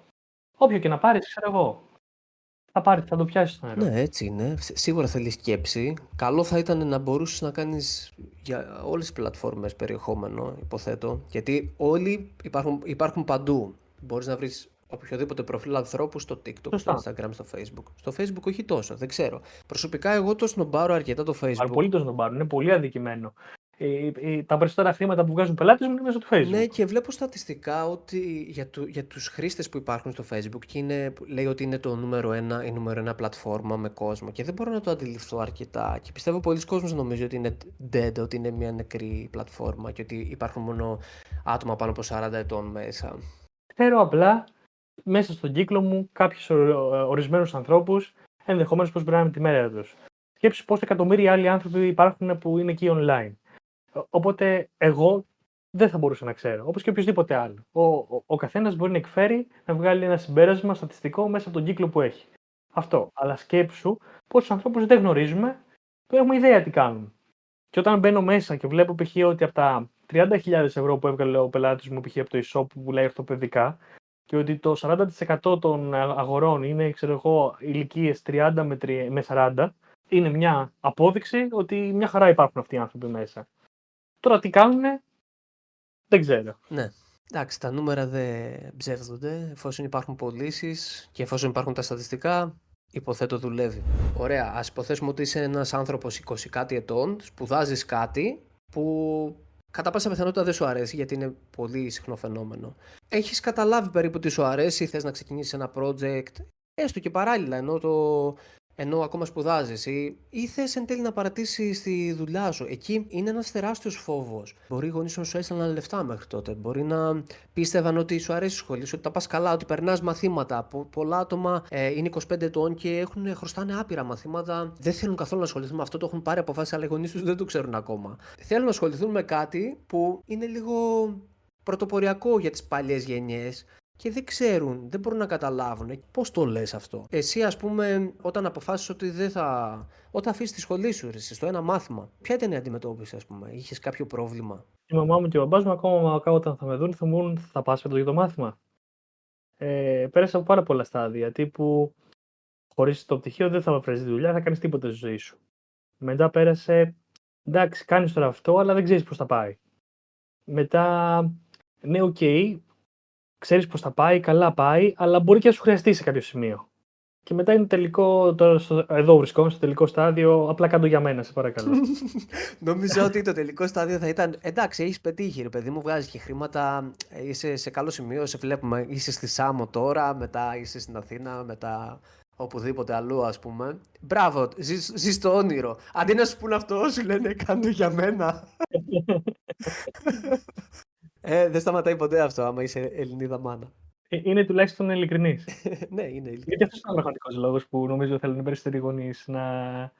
Θέλουν απλά να λένε το, παιδί, το, το παιδί τους πήρε πτυχίο. Να πάμε σε κάποιον που μπορεί όντως να έχει αυτό το πρόβλημα και να είναι στο δίλημα, να τα παρατήσει ή να μην τα παρατήσει. Ναι, απλά να πω πάνω σε αυτό ότι πολλοί γονείς θα έχουν αντίρρηση. Θα σου λένε συνέχισε, μείνε στη σχολή, ασχολήσου με αυτό αφού το τελείωσες, ψάξε να βρεις δουλειά πάνω στο αντικείμενο που σπούδασες. Ο λόγος που το λένε αυτό οι γονείς είναι γιατί θέλουν το καλό σου. Κατά πάσα πιθανότητα. Υπάρχουν πολύ λίγες πιθανότητες να μην θέλουν το καλό σου οι γονείς σου. Αρχικά πρέπει να τους καταλάβεις. Πρέπει να καταλάβεις ότι το λένε για το καλό σου. Και από εκεί και πέρα πρέπει εσύ να πάρεις την απόφαση να ακολουθήσεις το δικό σου δρόμο. Γιατί οι γονείς σου έχουν μεγαλώσει με ένα συγκεκριμένο τρόπο, έχουν τα δικά τους ερεθίσματα, έχουν μεγαλώσει υπό συγκεκριμένες συνθήκες και έχουν χτίσει συγκεκριμένες πεπιθήσεις και αξίες. Και με βάση αυτές θεωρούν τι είναι καλό και τι είναι κακό για σένα. Γι' αυτό σου λένε αυτό που σου λένε, γι αυτό, για το καλό σου. Για, γιατί θέλουν το καλύτερο για σένα. Θέλουν να είσαι αποκατεστημένος οικονομικά, να ζεις μια άνετη ζωή σε ένα γραφείο ή οτιδήποτε. Αυτό δεν σημαίνει ότι Προφανώς εσύ πρέπει να κάνεις αυτό το πράγμα. Έχεις και εσύ τις δικές σου αξίες, τις δικές σου πεπιθήσεις με βάση με τον τρόπο που εσύ μεγάλωσες, με βάση τα ερεθίσματα που εσύ έχεις. Οπότε πρέπει να κάνεις αυτό το διαχωρισμό και ταυτόχρονα να συγχωρέσει του γονείς που μπορεί να σε πρίζουν λίγο παραπάνω, να νιώθεις ότι σε πιέζουν. Συμφωνώ. Έτσι, ναι. Συγχώρεσέ τους, εξήγησε τους ότι είσαι ένας ενήλικας που θα αναλάβει την ευθύνη του εν τέλει να δουλεύει σε ένα χωράφι για 9 ώρες, γιατί αυτό τον χαροποιεί ίσως περισσότερο από το να κάθεται σε ένα γραφείο για 10 ώρες και δεν έχει σημασία. Η δουλειά γραφείου δεν είναι απαραίτητα καλύτερη από το να δουλεύεις σε ένα χωράφι, αν το να κάθεσαι σε ένα γραφείο για 10 ώρες είναι βασανιστικό για σένα. Πραγματικά δηλαδή. Σωστά. Είναι ότι αρέσει στον καθένα. Είναι τελείως υποκειμενικό. Ε, πολύ ωραίο αυτό που είπες, ότι γιατί πέρασε και να, ε, μια, αρκετά χρόνια να κατηγορώ τους γονείς μου, επειδή ένιωθα ότι δεν με καταλαβαίνανε. Τώρα το έχω ξεπεράσει φυσικά αυτό. Καταλαβαίνω για ποιο λόγο το λέγανε. Ε, ξέρω ότι οι προθέσεις τους είναι πάρα πολύ καλές και δεν έχει και νόημα κιόλας να μπαίνεις σε αυτή τη διαδικασία. Αλλά από την άλλη, δεν πρέπει ούτε να κάνεις πίσω σε αυτά που θέλεις να κάνεις, στις αποφάσεις που θέλεις να πάρεις. Σκέψου ότι οι περισσότεροι άνθρωποι πεθαίνουν και δεν έχουν μάθει τι, τι τους κάνει χαρούμενου σε αυτή τη ζωή.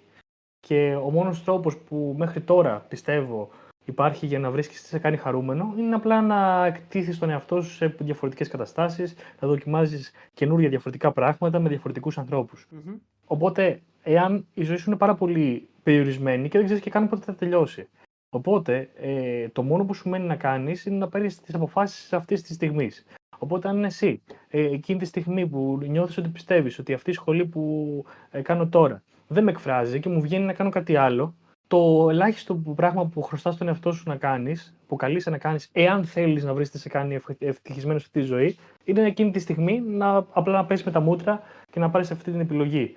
Και να ακολουθήσεις φυσικά, όπως είπες και εσύ, να είσαι, να, να είσαι ε, ενημερωμένος και να, είσαι, να, να έχεις ευσυνειδησία για τις συνέπειες της, ε, της κάθε απόφασης που θα πάρεις, γιατί εσύ θα υποστείς τις συνέπειες και μόνο, και μόνο είσαι, είσαι ο μόνος υπεύθυνος, αλλά η ζωή είναι δικιά σου και αν θες να τη ζήσεις ευτυχισμένη, καλείσαι να πάρεις αυτές τις αποφάσεις τη στιγμή που σου βγαίνουν. Διαφορετικά, πετάς χρόνο στα σκουπίδια. Και ο χρόνος είναι πιο πολύτιμος από φυσικά τα χρήματα. Χρήματα μπορείς να ξαναβγάλεις, χρόνο δεν μπορείς να αγοράσεις. Και είναι πολύ σημαντικό αυτό που είπες στην αρχή, ότι πρέπει, πρέπει να βγεις έξω και να δοκιμάσεις πράγματα. Και το νιώθω πάρα πολύ αυτό, γιατί όταν τελείωσα τη σχολή μου, αντί να ασχοληθώ με αυτό, έκανα δουλειές πολύ δύσκολες για να έρθω στο σημείο να καταλάβω τελικά τι θέλω να κάνω και με τι θέλω να ασχοληθώ. Ε, δούλεψα οικοδομή, δούλεψα χωράφια, δούλεψα, ε, δούλεψα σε γραφείο, σε ένα ασφαλιστικό γραφείο, δούλεψα εστίαση, μάγειρας. Πήγα και σε ζών, φαντάσου, ξέρω για μάγειρας. Τελικά, όταν ήρθα στην Ολλανδία, δούλεψα σε ελληνικό εστιατόριο, δούλεψα delivery. Ωραίος. Μέχρι να καταλάβω ότι θέλω να κάνω αυτό που θέλω να κάνω, να φτιάξω κάτι Ωραίος. δικό μου. Και όταν ξεκίνησα το εισαυτό μου, δούλευα δύο δουλειές. Το πρωί δούλευα σε ένα γραφείο, σε ένα ασφαλιστικό γραφείο και το βράδυ δούλευα ταβέρνα. Μέχρι 12 η ώρα, μέχρι 1-2 η ώρα, ανάλογα που θα πήγαινε. Και ήταν καλοκαίρι στην Κρήτη, σχεδόν 40 βαθμούς. Το μεσημέρι πήγαινα και θάλασσα, που είχα ένα κενάκι, πήγαινα, Ωραίο. πήγαινα και θάλασσα. Και είχα το κινητό μου και φτιάχνα τα post μου. Κάθε μέρα ένα-δύο post. Μέχρι να ανέβω. να ανέβω σιγά σιγά. Το δούλευα. Βρίσκεις χρόνο. Αν θες να βρεις, βρίσκεις χρόνο. Όχι, το πιστεύω σίγουρα. Και πολύ ωραία ιστορία. Πάρα πολύ ωραία ιστορία αυτό που λες. Πολλές φορές μου λένε ότι δεν μου αρέσει η δουλειά μου. Ωραία, φύγε και βρες μια άλλη δουλειά και να έρθεις σε επαφή με νέα ερεθίσματα, με νέους ανθρώπους και μπορεί να έρθεις λίγο πιο κοντά στο τι σου αρέσει τελικά να κάνεις. Καμία από αυτές τις δουλειές που έκανα δεν θεωρώ ότι με κράτησαν πίσω. Θεωρώ ότι μου έδωσαν πράγματα. Θεωρώ ότι κάτι πήρα. Εν τέλει με οδήγησαν εκεί που ήθελα να, να πάω. Οπότε μόνο θετικό μπορεί να είναι το να εκτίθεσαι, το να δοκιμάζεις νέα πράγματα, να έρχεσαι σε επαφή με νέους ανθρώπους και νέα, νέα αντικείμενα. Γιατί, οκ, εμείς λέμε τώρα να ξεκινήσεις μια επιχείρηση πάνω σε κάτι που σου αρέσει, αλλά υπάρχουν και πάρα πολλοί άνθρωποι που δεν ξέρουν τι τους αρέσει. Είναι, είναι άπειροι αυτοί οι άνθρωποι που δεν ξέρουν τι- τι τους αρέσει. Μέχρι πριν 100 χρόνια γεννιόσουν σε μια οικογένεια και θα ακολουθούσες κατά πάσα πιθανότητα το επάγγελμα του πατέρα σου. Οπότε ήξερες τι θες να κάνεις και εν τέλει δεν είχε, δεν είχες και πολλές επιλογές. Τι να έκανες, πού θα πήγαινες; Δεν υπήρχε καν ίντερνετ, δεν υπήρχε, δεν υπήρχε μεταφορά, δεν μπορούσες να πας σε μια άλλη πόλη. Ήταν όλα πάρα πολύ δύσκολα. Τώρα, ενώ μεγαλώνεις, έρχεσαι σε επαφή με τόσα ερεθίσματα, με τόσες πληροφορίες και θες χίλια δύο πράγματα να κάνεις, δεν θες ένα. Θες να κάνεις χίλια project. Οπότε είναι πολύ δύσκολο για σένα να ξέρεις με τι θες να ασχοληθείς. Σου δίνεται η δυνατότητα να μην ασχοληθείς με το ζόρι στο φούρνο του μπαμπά σου, ας πούμε. Αν θες, δεν το κάνεις. Αλλά τι θα κάνεις, αφού βομβαρδίζεις από ερεθίσματα και δεν ξέρεις δεν ξέρεις τι θες. Βγες έξω, δούλεψε, ξεκίνα να αποκλείεις πράγματα. Τι δεν θες. Δεν θέλω αυτό, δεν θέλω αυτό, δεν θέλω αυτό. Ταυτίζομαι με αυτό που λες. Ταυτίζομαι. Είναι ακρι... ακριβώς, ακριβώς, ακριβώς, ακριβώς αυτό. Ε, ψάχνω απεγνωσμένα μια συνταγή που να στο έδειχνε διαφ- με διαφορετικό τρόπο, αλλά αυτό το εισάτοπον ε, επαγωγικό μοντέλο είναι ότι έχει δουλέψει καλύτερα για μένα. Δοκιμάζω πράγματα, κάνω πράγματα, τα αποκλείω και πάμε παρακάτω. Τουλάχιστον αυτό ε, έχει λειτουργήσει στο έπακρο και αυτό λέω σε όλους. Ε, πραγματικά και στα αδέλφια μου. Δηλαδή, τους λέω, παιδιά, ε, απλά κάντε, δοκιμάστε πράγματα. Δεν, θα, δεν γίνεται να ξέρεις διαφορετικά. Πρέπει να γνωρίσεις τον εαυτό σου. Δεν τον ξέρεις, δεν ξέρει, δεν ξέρεις τον εαυτό σου. Δηλαδή, ποιος είναι ο εαυτός σου; Τι είναι, είναι το πώς συμπεριφέρεσαι σε ανθρώπους και υπό συγκεκριμένες καταστάσεις ανάλογα την ψυχοσύνθεση που έχεις εκείνη τη στιγμή. Και ο μόνος τρόπος να το ζήσεις αυτό είναι να είσαι εκεί έξω και να είσαι μες στο σπίτι, να είσαι έξω και να ζεις και να ζεις όντως αυτές τις καταστάσεις. Εκεί είναι. Συμφωνώ πολύ μαζί. σου. Η ζωή θα σε φέρνει πιο κοντά σε αυτό που, που θες να κάνεις, αν εσύ όντως τη ζεις και βγαίνεις προς τα έξω και δοκιμάζεις πράγματα. Ένα απλό παράδειγμα: ο πατέρας μου ήταν εργολάβος οικοδόμος. Από μικρός με έπαιρνε μαζί του τα καλοκαίρια. Από μικρός όμως ήξερα ότι δεν θέλω να ασχοληθώ με αυτό, γιατί ήρθα σε επαφή μαζί του, ας πούμε. Και στη συνέχεια άρχισα να αποκλείω άλλα πράγματα. Ε, όταν γνώρισα το ίντερνετ, ήξερα ότι θέλω να βγάλω λεφτά μέσα από αυτό. Αλλά πώς δεν ήξερα, κάποια στιγμή μέσα στο 2014 που σου είπα, έβγαζα αρκετά χρήματα από αυτό. Έβγαζα όντως αρκετά χρήματα γιατί σπούδαζα, αλλά ζούσα από αυτό, μου μέναν λεφτά στην άκρη, έκανα ό,τι ήθελα. Ήξερα ότι θέλω να βγάλω λεφτά από αυτό, αλλά δεν, δεν είχα βρει τον τρόπο. Εν τέλει, μετά από χρόνια, συνειδητοποίησα ότι μου αρέσει πάρα πολύ το πώς λειτουργεί ο εγκέφαλος του ανθρώπου. Πάρα πολύ, πραγματικά. Γιατί συμβαίνει αυτό που συμβαίνει, γιατί νιώθω αυτό που νιώθω. ψυχολογία, πώς μπορώ να τα αλλάξω, πώς μπορώ να ελέγξω το μυαλό μου, πώς μπορώ να ελέγξω το σώμα μου. Και κάπως έτσι προσπαθώ να τα παντρέψω αυτά τα δύο που μου αρέσουν για να κάνω αυτό που μου αρέσει επαγγελματικά. Μόνο αφού εκτέθηκα σε αυτά και αφού δοκίμασα πράγματα, τελικά κατέληξα εκεί. Και το κάνεις και θα συνεχίσεις να το κάνεις και το κάνεις πάρα πολύ καλά. Ευχαριστώ. ευχαριστώ, ευχαριστώ. Πού βλέπεις τον εαυτό σου σε μερικά χρόνια από τώρα, σε πέντε χρόνια από τώρα; Να ταξιδεύω σε εξωτικά μέρη, ναι. Έχεις πάει σε κάποιο μέχρι τώρα; Ε, η μόνη φορά που βγήκα πρώτη φορά για την Ευρώπη φέτος, που πήγα Ινδία ένα μήνα. Αλλά Wow. πριν από αυτό δεν είχα πάει εκτός Ευρώπης, όχι. Αλλά εντάξει, Α, σε είδα. Είχες ανέβαζες story από Ινδία και τέτοια. ναι, σε είχα θυμάμαι. ανεβάσει. Στην παραλία ήσουν όλη την ώρα. σωστά. Ε, okay. μ' αρέσει να- πολύ να ταξιδεύω μόνος μου. Πήγες μόνος σου Ινδία; Ναι, πήγα μόνος μου. Wow. Γενικά ταξιδεύω μόνος μου.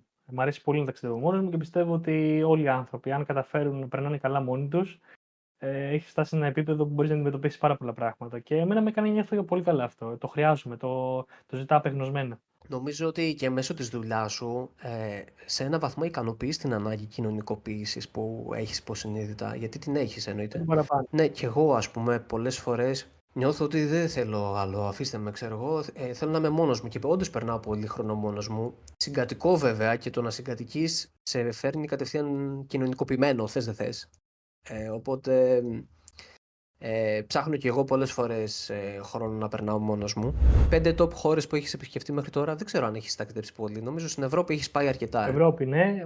Για μένα είναι η Ιταλία μόνη της σε κατηγορία. Είναι η μόνη χώρα που θα μπορούσα όντως να μείνω μέχρι τώρα. Γιατί; Μου αρέσει πάρα πολύ η αρχιτεκτονική των κτηρίων, μου αρέσει να περπατάω πάρα πολύ. Ε, Και είναι η μοναδική χώρα που σε, σχεδόν σε όλες τις πόλεις, όχι σε όλες, έχω πάει σε πάρα πολλές χώρες και χωριά της Ιταλίας, σε πάρα πάρα πάρα, πάρα πολλά. Αγαπημένο φαγητό που έφαγες στην Ιταλία. Α, εντάξει, ε, μπορώ να τρώω μόνο, μόνο Ιταλική κουζίνα. Για μένα είναι τα λαζάνια. Μ' αρέσει πάρα πολύ τα λαζάνια. Ε, Η άποψή σου για οικογένεια και τέτοια, πώς το βλέπεις, θα ήθελες ποτέ να κάνεις παιδιά, ας πούμε; Ε, εντάξει, γενικά και αόριστα θα ήθελα να είχα παιδιά. Τώρα, Όχι, κάποια στιγμή. εντάξει, το καταλαβαίνω. Νομίζω ότι δεν είναι ακόμα η ώρα. ε, Πρέπει, θες να ασχοληθείς με, περισσότερο με την επιχείρησή σου, με τον εαυτό. Αισθάνομαι πάρα πολύ μικρό. Αισθάνομαι ότι δεν έχω σε καμία περίπτωση έτοιμος. Και είναι περίεργο. Εντάξει. Γιατί έβλεπα τους γονείς μου πάντα που με είχαν κάνει στα 24 τους και έλεγα τι ωραία, ξέρω εγώ, που έχω πιο μικρούς γονείς, ξέρω εγώ, και μου άρεσε πάρα πολύ αυτό. Ε, ενώ σε σχέση με τους μαθητές μου που έτυχε, ξέρω εγώ, να... γιατί δεν είναι και τόσο σπάνιο ξέρω εγώ, να κάνει κάποιος παιδιά στα 25 του στην επαρχία. Εντάξει, στα νησιά εδώ πέρα, π.χ. στην Τωρίνη στη γιαγιά μου, παντρεύονται στα 18 τους, ξέρω εγώ, εντάξει.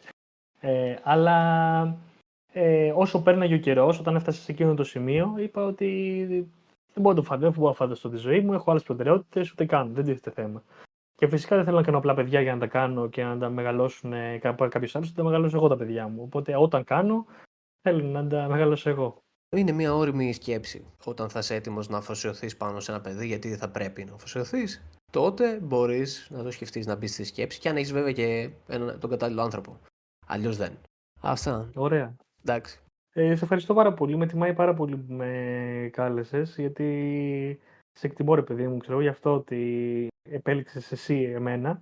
Ε, αυτό, ότι ξαναχρειαστείς, ξέρω εγώ, με πολύ μεγάλη χαρά. Μ' άρεσε η συζήτησή μας. Ήταν λίγο άβολο στην αρχή που μίλαγα κυρίως για μένα. Και καλά, γενικά μίλαγα για μένα. Αλλά Δεν φάνηκε. θα, χα- θα χαρώ πάρα πολύ αν ε, ακόμα και ένας άνθρωπος που το ακούσει αυτό να εμπνευστεί κάπως στη ζωή του. Εγώ γενικά αυτό που κάνω, ό,τι και αν κάνω, είναι ότι θέλω να εμπνέω ανθρώπους να κάνουν πράγματα που τους εμπνέουν. Ε, τώρα το κάνουμε στη διαφήμιση, αύριο μετά το κάνουμε με κάποιο άλλο τρόπο. Οπότε αν εμπνευστεί κάποιος είναι κάτι το οποίο είμαι εγώ και θέλω να κάνω. Σε ευχαριστώ για τον χρόνο σου και την υπομονή σου. Και εγώ, και εγώ Σπύρος, σε ευχαριστώ πάρα πολύ. Χάρηκα πολύ. Ό,τι, ό,τι θες μου λες, ό,τι θες να μου λες. Θα χαρώ κάποια στιγμή να σε γνωρίσω για από κοντά. Είσαι ευπρόσδεκτος όπου και αν βρίσκομαι. Να έρθεις να περάσουμε λίγες μέρες μαζί, να γυρίσουμε κανένα βίντεο. Θα μπορούσαμε να συνεργαστούμε κάποια στιγμή, υποθέτω, σίγουρα. Όποιος ενδιαφέρεται να γνωρίσει περισσότερο το Σπύρο ή να εκμεταλλευτεί τις γνώσεις του και όσα έχει να προσφέρει, μπορεί να βρει link στην περιγραφή. Τα links θα είναι στην περιγραφή. Ευχαριστώ Σπύρο και τα λέμε. Καλή συνέχεια.